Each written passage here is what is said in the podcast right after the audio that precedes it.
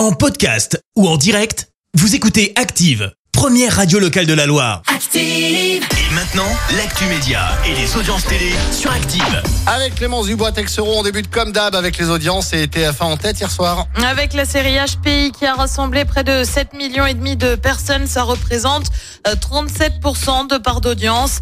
Euh, Derrière, on retrouve M6 avec euh, Indiana Jones et les aventures de l'Arche perdue. Euh, France 3 complète le podium avec Jugé coupable. Il donne de ses nouvelles. Eh oui, Michel Drucker a pris la parole euh, dans une vidéo publiée sur Instagram. Ceux qui me croyaient mort devront encore attendre. Je suis en pleine forme, ou presque.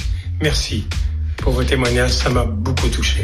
Et oui, c'est floqué d'une casquette boss que notre Michel National nous donne donc de ses nouvelles. On le rappelle, il avait été hospitalisé suite à une bactérie découverte lors d'examen pour son cœur. Il avait dû subir une intervention. Désormais, bah, il est clair. Il donne rendez-vous à ses fans en septembre pour son retour dans Vivement Dimanche. Et puis, c'est ce qu'on appelle les joies du direct. Un petit couac sur France Télé avec Roland Garros.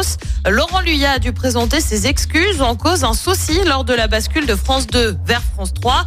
Ça remonte à mercredi. Le présentateur devait accueillir les nouveaux téléspectateurs seulement bah, à la place. On a eu un bruit strident pendant plusieurs secondes.